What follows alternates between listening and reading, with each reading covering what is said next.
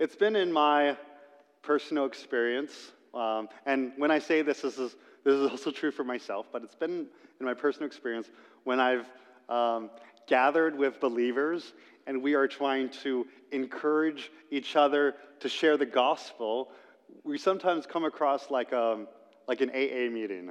You know what I mean? Like an Alcoholics Anonymous. And I don't mean like a, like a real AA meeting. I mean like one of those characterized AA meetings that you find on a television show where you come up and you're just like, hey everyone, my name is Mark. And, Hi, Mark. and I, I messed up this week. I, I didn't share the gospel. Uh, oh, that's okay. That's okay, Mark. That's all right. Right? We, you know what I mean? Sometimes we do that. And like, we know that the gospel's good. Like, we know. Like, I mean, it does so much wonderful things for us. Like, for one, um, forgives us of all of our sins completely. Well, I need that, right? Like, two, um, eternal life. That's amazing. And three, infinite joy in the presence of God and all his people. Like, whoa, like someone should tell somebody about this. And yet, here we are.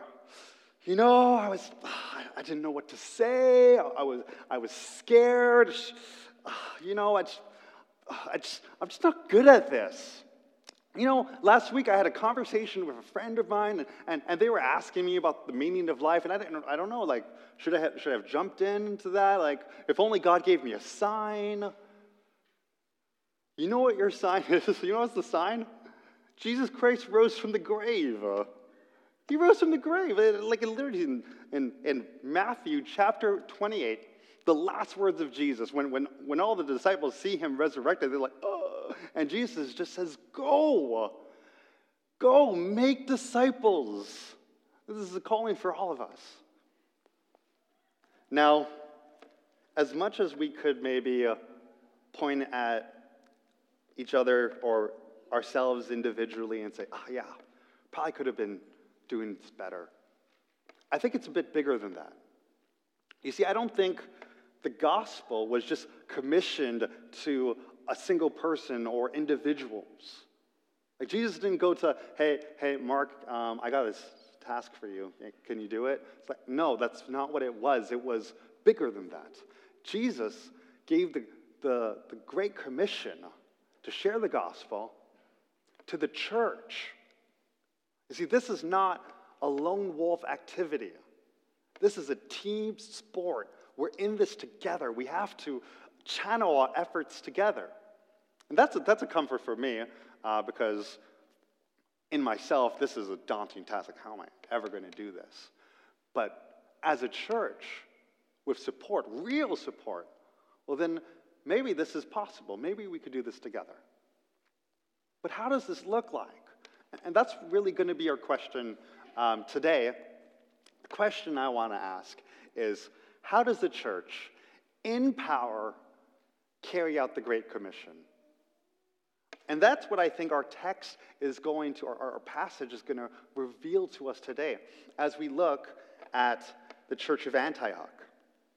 Because it's at the church of Antioch they send out the first missions.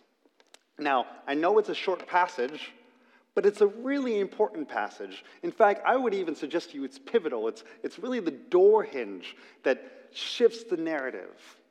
Because at first, you had Peter's ministry. Uh, actually, we have to read all of the book of Acts from chapter 1, verse 8, where Jesus says, and you will be my disciple, or you'll be my witnesses, uh, first to Jerusalem, then to Judea, then Samaria, and then to the ends of the earth.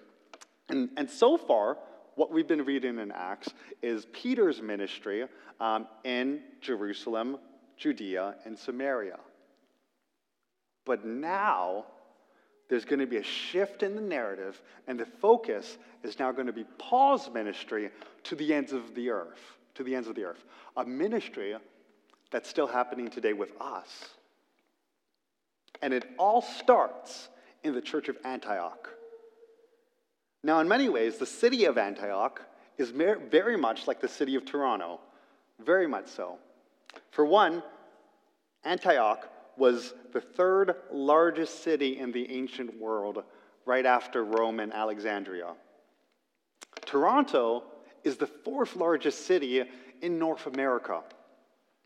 Antioch uh, was, was the heart of the Silk Road trade. So it was bursting with multiculturalism, different peoples from different lands. I can probably argue safely that Toronto is the most multicultural city uh, in the world. You just have to watch the be in the firework places last night, right? It was crazy. Um, so it's a very multicultural city.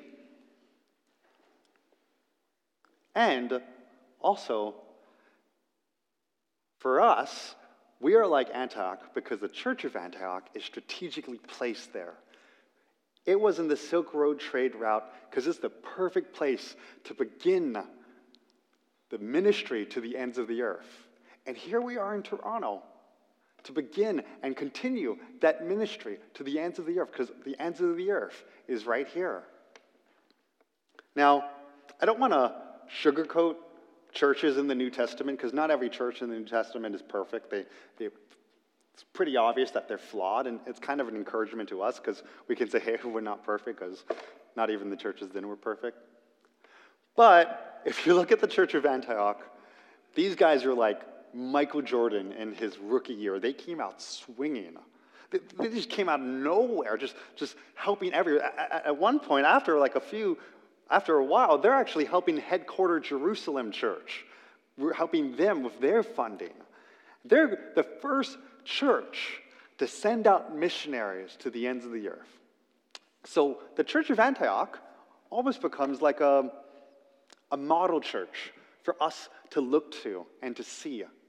And I want to point to you today five features of the Church of Antioch that we can take as examples for us as a church to model after. And after I do that, I'm going to quickly say three more things about, about this question Am I called to be a missionary? Am I called to be a missionary? And, and we're going to sort of address that. We're going to run through that um, in four, four, three verses, okay? But before I do that, I'm going to give a brief trace of the Antioch church one more time, just talking about its origin, its history, and then we're going to jump into it. So, first off, um, the church of Antioch started way before that. There was basically a great persecution that started with Stephen, who was stoned uh, by, uh, it was sort of led by Paul, uh, or Saul at the time. And because of that great persecution, Christians were dispersed from the air. So they were forced to leave Jerusalem. They didn't even, Jesus didn't even tell them, or Jesus told them to go, but they didn't initially leave until they were literally forced out. And there were some Christians from Cyrene who then ended up in Antioch. Now, whether those Christians were Jewish by birth or converted to Judaism, um, it could have been either, but they were from Cyrene initially. We see that in Acts chapter 11.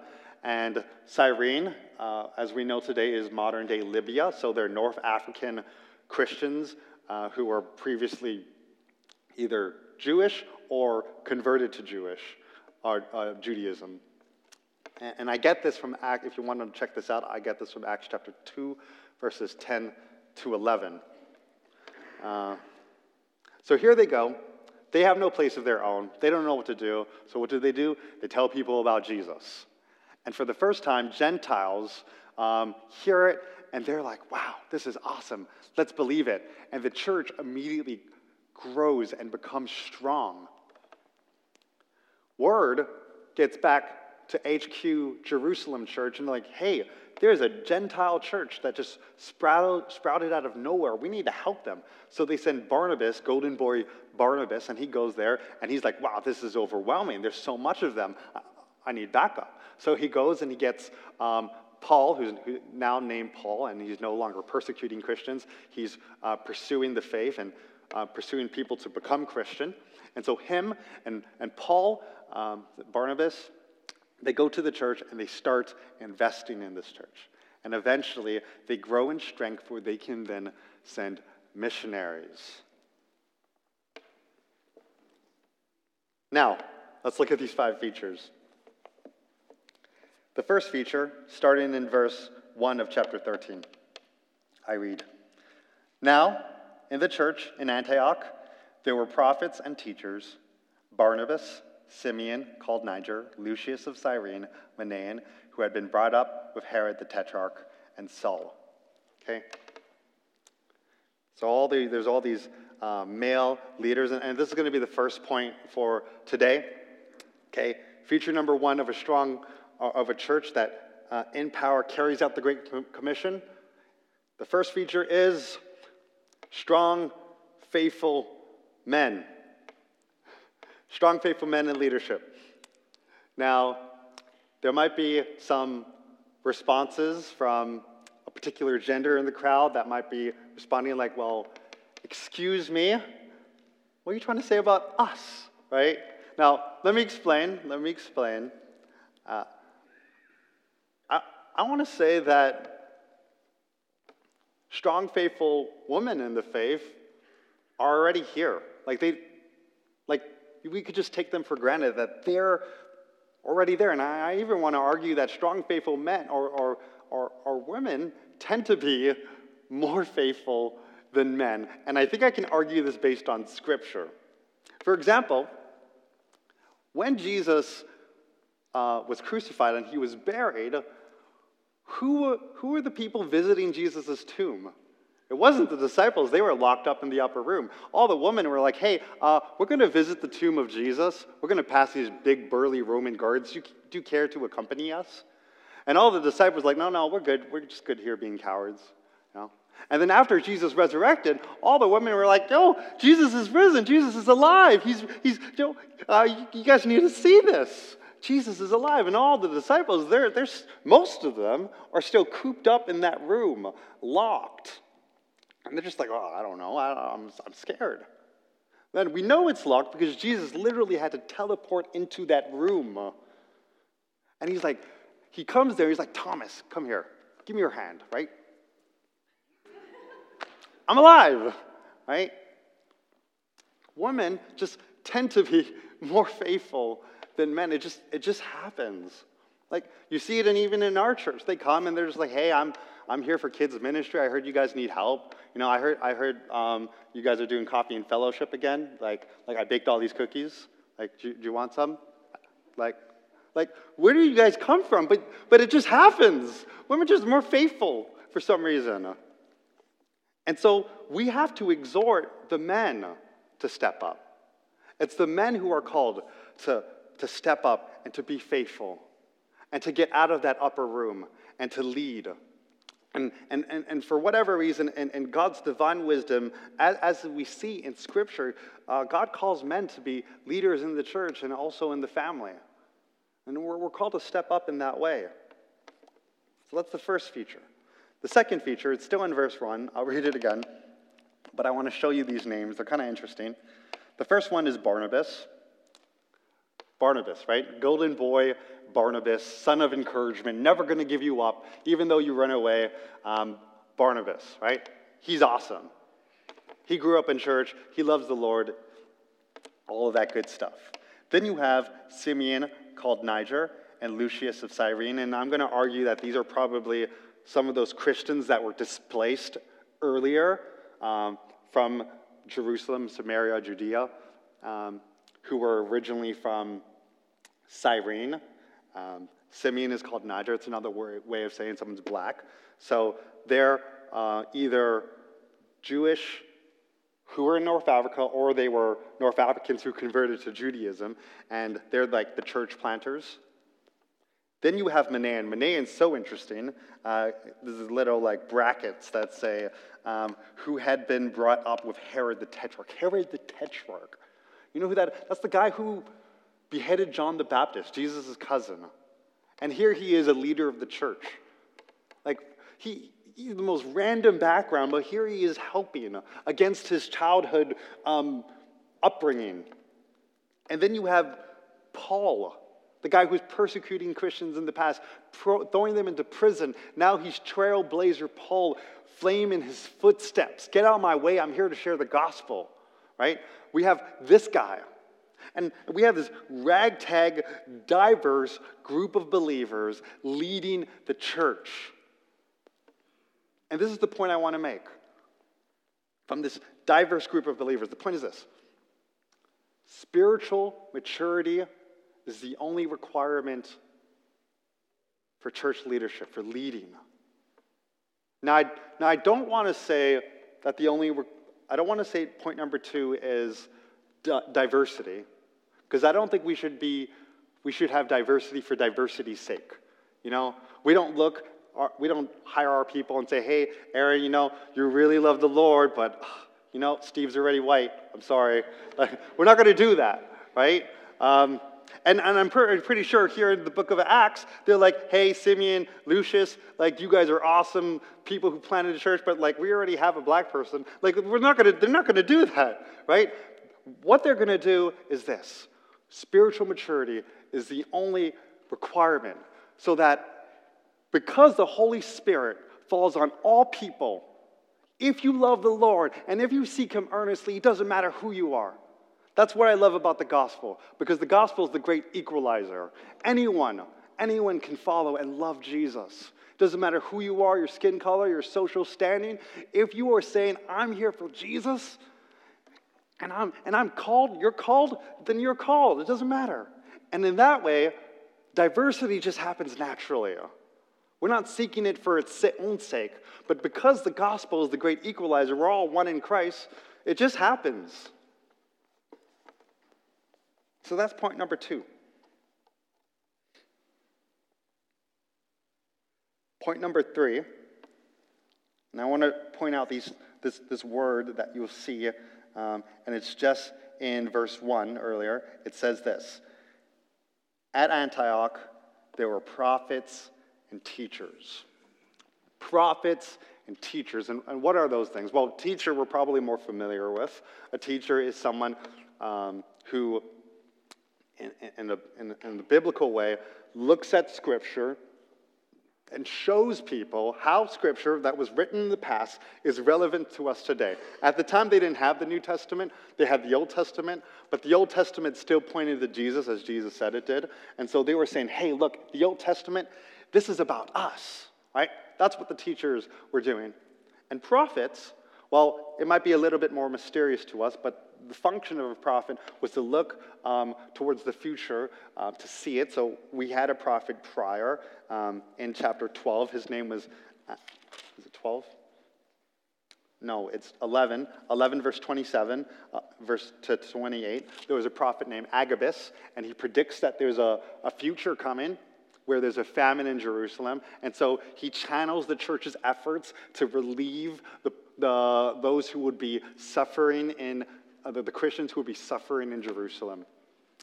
And so um, I want to say this a prophet and a teacher, those aren't the only leadership positions in the church. We, we see in Ephesians chapter 4, verse 11, there's also like evangelists and apostles. I, I don't think apostles still exist, but there's evangelists and other uh, um, leadership positions. However, the author, Luke, purposely draws out these two positions, prophets and teachers, because they're highly related to carrying out the Great Commission. Why is that? Well, teachers look to the past to inform us of the present, and prophets look towards the future to guide us in the present so we could get they look, prophets, teachers look at the past, prophets look at the pre, uh, future, so we could get things done in the present. Right? Now, what would a prophet look like? We know what a teacher looks like, but what would a prophet look like? Um, now, I do believe that the gifts still exist today. It says in 1 Corinthians chapter 14, Paul says, eagerly desire the gifts, especially prophecy, but I think part of it is simply vision casting, looking towards the future and guiding the church in that way. And so I think we need church, our church needs to have our hand both in the past and the present to get things done, or past and the future to get things done in the present. Okay, point number four, feature number four. And I'm going to summarize this again afterwards. Um, and it's found in verse 2 finally. While they were worshiping the Lord and fasting. So, this is the fourth feature a church that carries out the gospel in power worships the Lord and fast. Now, we're more familiar with worshiping, perhaps a little bit less familiar with fasting, but let's talk about it. Both really go together. They're, when they're together, it's like a positive chemical chain reaction. It's like when you take a Mentos and throw it in a Coca Cola and it just burst. It's that effective.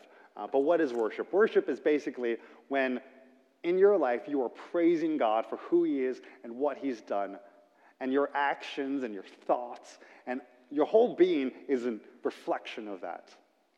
See, worship isn't just on Sunday. Though worship is Sunday, I would say worship on Sunday is more like recharging your spiritual batteries. But this is something we need to be doing Monday, Tuesday, Wednesday, Thursday, Friday, Saturday, and Sunday. Fasting, well, that's when we take something away from our life. We take something away from our life to focus on God. Notice that we don't just take away something from our life for the sake of taking away from our life. Like intermittent fasting, I don't know if you heard about that, is when you stop eating for a certain period of time. But that's not worship. I mean, it's good for your health, I guess. Uh, I didn't do the research. But um, like, it, it's not for the sake of worship. Worship and fasting has to be done together. And honestly, I, I, believe we're a church that worships, but a, a, a spiritual lost art that we need to get back in order to carry out the Great Commission in power, it's fasting. It's fasting. We need, it's something we just need to do. Like in, in Matthew chapter 6, when, when Jesus is teaching, he's saying, And when you fast, don't be like the Pharisees because they like to muddle up their faces so they look like holy spirituals, like holy spiritual people, right? Um, um, but, but notice what Jesus said. He didn't say, And if you fast, or should you fast? See, the question isn't, should I fast?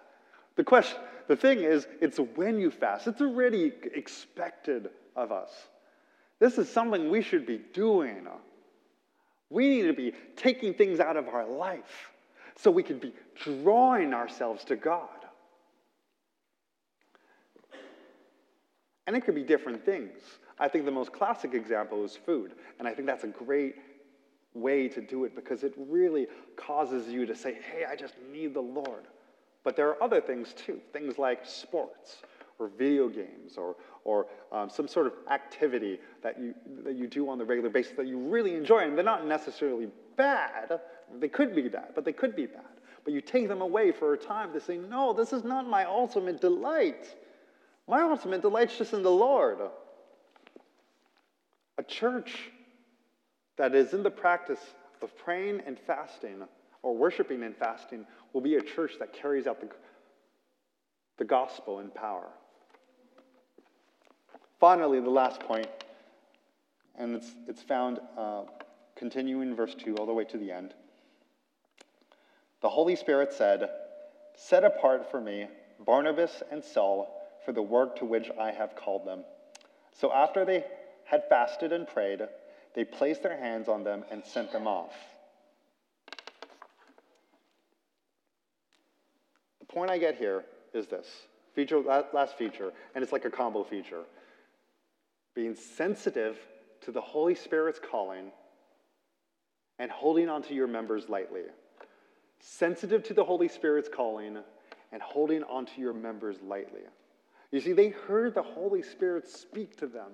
Now, I don't know if it's an audible voice. I actually don't think so because they still, after they heard the Holy Spirit, they still like prayed and fasted. And that's, that's something you do if you're looking to God for a decision. And, and if it was that clear, I think they were just like, okay, we got to go. So they were still seeking spiritual guidance. But there's this sensitivity to, to God's Holy Spirit. When we are living in the church, are we thinking, Lord, how do you want to lead us in our life? Where do you want us to go? Are you calling me? Is it me, Lord, that you're going to send to be a missionary, to go out and, and carry the great, great, great commission? Is, is it me? And of course it's me to, to speak to my friends, to share the gospel. And if you're calling me, or if you're calling any of us, we're willing to go. See, we have to hold onto our members lightly. we have to realize that our allegiance is not the Forward Baptist Church. I mean, don't get me wrong, I think Forward Baptist Church is pretty cool, you know? But, but that's not our allegiance. Our allegiance is to capital C church, to the kingdom of God, to Jesus Christ. And if God says, leave this church, go somewhere else for my, for my kingdom, that's what we do. God's kingdom is not restricted to these four walls, it's bigger than that. And we need minds that are bigger than that. And you see it here. Look how lightly they hold on to their members. They're praying and they're fasting, like, who should we send? Who is it? Should, should we send up like the, the, the bench warmers? No, they don't send the bench warmers. They actually send Barnabas and Saul. Those are like their heavy hitters. Those are their best players on the roster. And they also send John Mark, who's a little weird, but okay, we'll let him stay, whatever. Um, that's it's crazy. It's like it's like sending. It's like it's like we're a church and we're like we're like okay, we need to send missionaries. Who should we send? It's like saying okay, let's send Steve and Aaron. Uh, and, and Mark, he's a little weird, but whatever, we'll let him go. Okay? It's kind of like that, right? It's like we're not holding on to our members tightly. We're just saying, no, it's just about what Jesus wants, not what we want. And I think if we do those five things so, one, having strong male leadership. Two, having spiritual maturity as the only requirement to lead and carry out the Great Commission. Number three, having prophets and teachers looking in the past, vision casting to the future, to getting things done in the present, to um, having, to being in worship and fasting, and to being sensitive to the Holy Spirit's call and holding on to our members lightly. If we do that, I believe that we can be a church that carries out the Great Commission in power. That being said, I want to ask one more question. How do we know individually that one of us is called to be a missionary?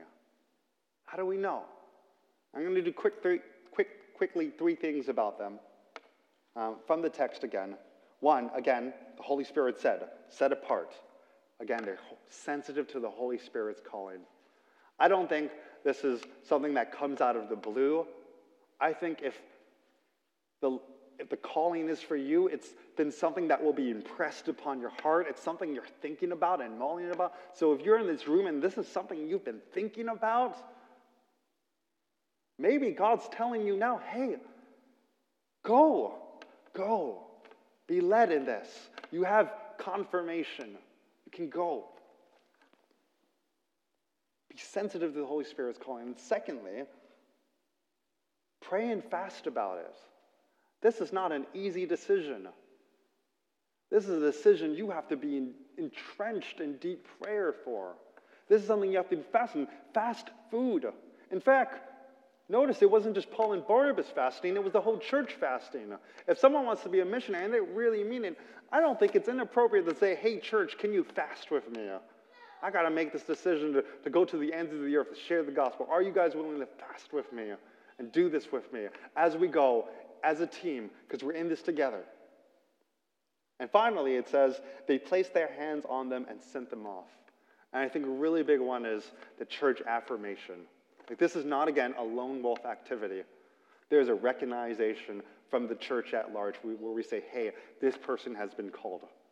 We know that you've been um, um, led by the Holy Spirit to do this thing. We're going to lay our hands on you. We're going to pray for you, and then we're going to send you off in support a missionary supported by their local church and affirmed by their local church. I want to end off in this way. We really should look like the church of Antioch. They are just so awesome. One verse, it's almost, it almost seems like a throwaway, but it's in Acts chapter 11, verse 26, I think. Let me read it. Um, and when he found him, he brought to him, he brought him to Antioch, so this Paul. And so for a whole year, Barnabas and Saul met with the church, Paul, and taught a great number of people.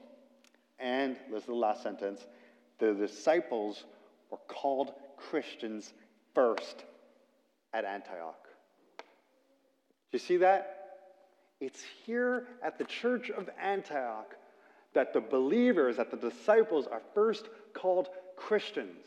And notice, they didn't call themselves Christians. They didn't go around and say, hey, um, I'm Christian now. That's the term I've, I've invented for myself. Like, here I am. That's not what happened. What actually happened is that there were people outside looking in.